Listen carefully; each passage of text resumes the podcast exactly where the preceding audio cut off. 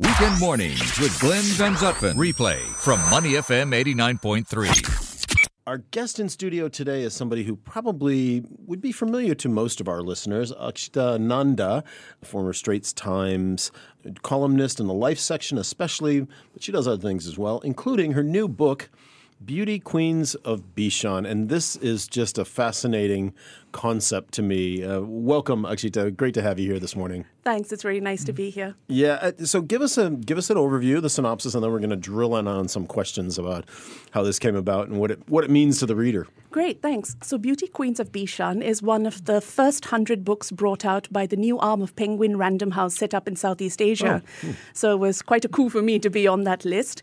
It's about something that anybody in Bishan would be very familiar with. There are at least twenty beauty parlors there in a one kilometer square radius.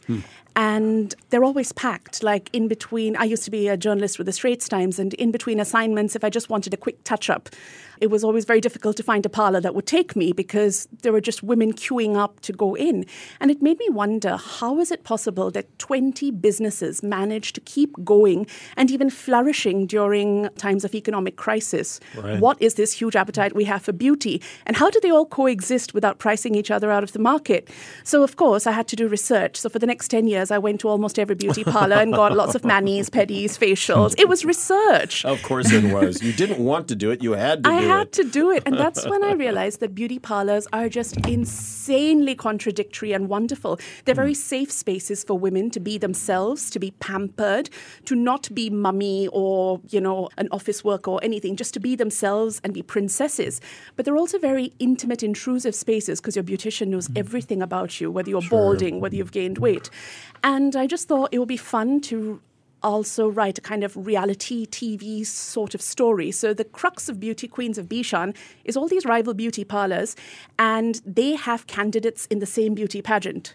Ah. So who's going to win? Is it going to be Candy Kang, who is a former MediaCorp star turned mm. uh, billionaire belle, or is it going to be this lawyer called Tara Chopra, who is basically she's very good at what she does at law, but she can't understand why her kids are obsessed with following Candy Kang on Instagram and want to be fashionistas. mm. So fiction. Fiction. We, we got to make sure that's clear. yes, very, very yeah. clearly fiction. Yeah. So, so the beauty pageant element. It sounds like you're commenting slightly on the political scene globally the beautification of politics, maybe even social media for that, media generally, the beautification of media. You can't just be a journalist anymore. You've got to be a pretty journalist or a handsome journalist.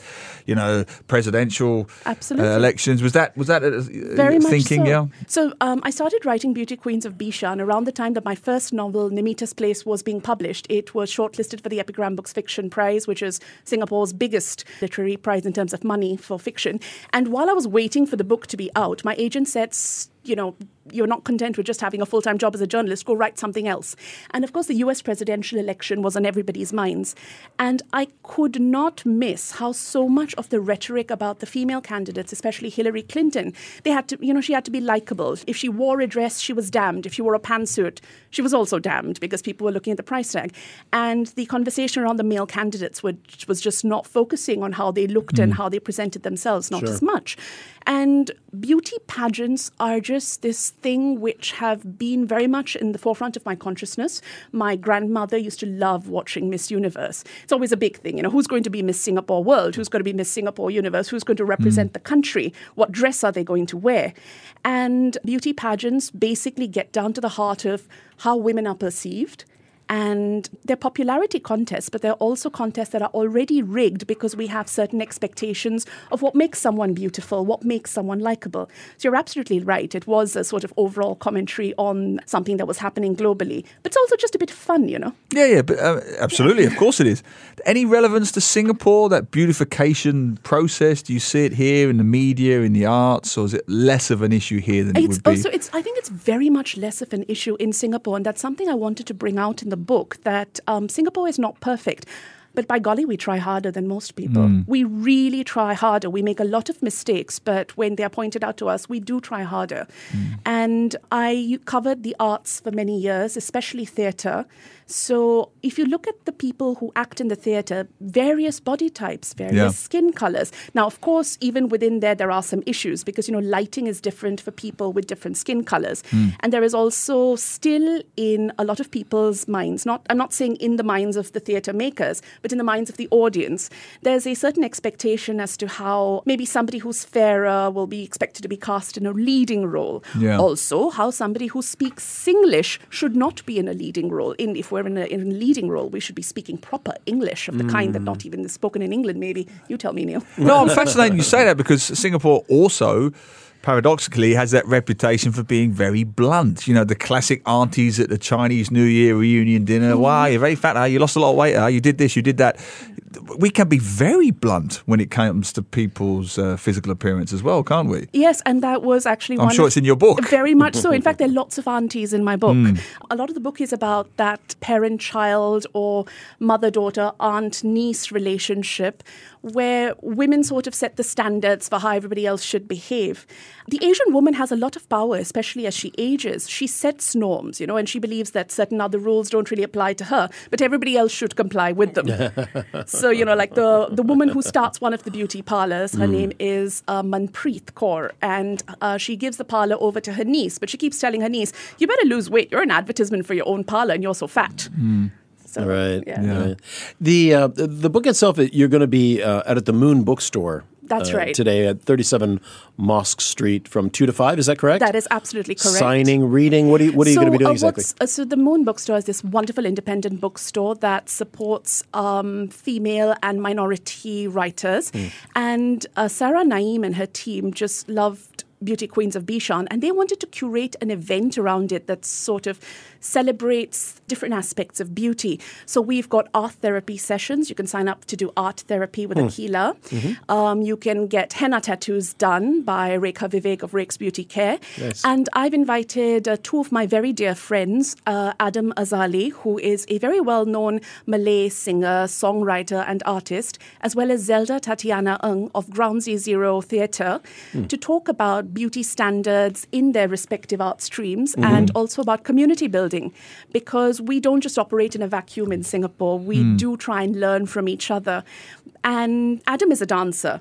So he has told me in the past how he's had to be on an 800 calorie diet just. oh my so that- gosh! Yes, yes, absolutely. Because you know like the camera easily adds, less than half or Yeah. more Yeah. than uh, the normal. Absolutely. and. Zelda is just amazing. You know, she used to be a manager for Cirque du Soleil Asia, and then she came back to Singapore and is starting again from ground zero. Yeah. And theatre, I think, has been very welcoming to her, but you know, she's not. She's not what you would consider your typical theatre star. We we have Okay. these mental images of hmm. this very thin, beautiful Yi type. But Zelda just has this amazing presence and she does such fantastic things. I wanted her to talk about her hmm. art and what it is like to move in the world as a woman. So here's a chicken and the egg question for you, based on the, the work you did for your book on beauty. Society or media when it comes to beauty? Because I'm fascinated by this subject. I've written about it a bit myself. You know, if you go back to some of the earliest artifacts we've found, Neolithic artifacts, pre-Roman, pre-Greek artifacts, the woman depiction of the beautiful woman was a very large woman, voluptuous woman, mm-hmm. because that meant fertility. It also meant you were alive. You know, if you if you made it to adulthood and you were fertile, that was a very beautiful trait. So if you look at some of the earliest recorded statues we have in human history of women, very large ladies, it was, that was a sign of beauty.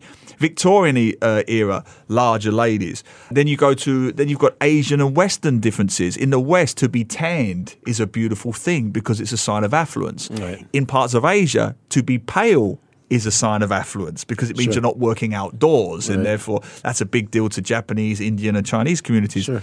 So, society or media? So this is the thing. You've hit the nail on the head, Neil, that um, beauty has always been congruent with affluence. In the past, when affluence meant you could eat a lot, fat was beautiful, voluptuous was beautiful. Today, it's not enough just to control your diet and be a particular size. You also have to have muscles in the right place and no muscles in the right place.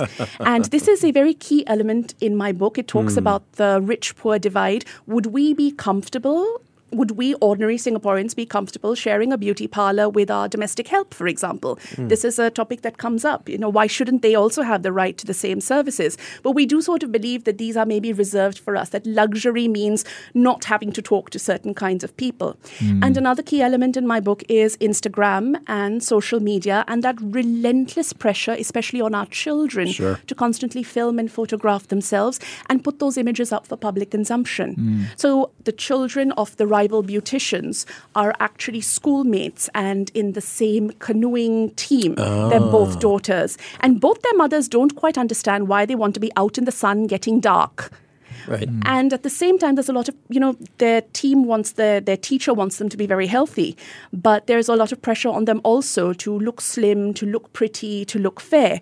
And they're just children and they have to cope with this. And it's terrible. Random strangers could be posting on a 10 year old child's instagram saying you're fat. Yeah and that's yeah. horrible. Yeah. So there is this very a close relationship between society and media because what media sets as the narrative is what society will eventually be driven to accept because these are the images they see. And that's why Beauty Queens of Bishan was such an important book that I really wanted to write. I wanted to represent Singapore as it is in all its glory with the Singlish, with the multiple races and ethnicities.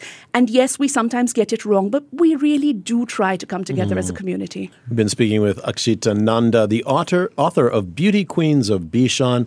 Akshita will be at the Moon Bookstore today on 37 Mo- Mosque Street from 2 to 5 p.m.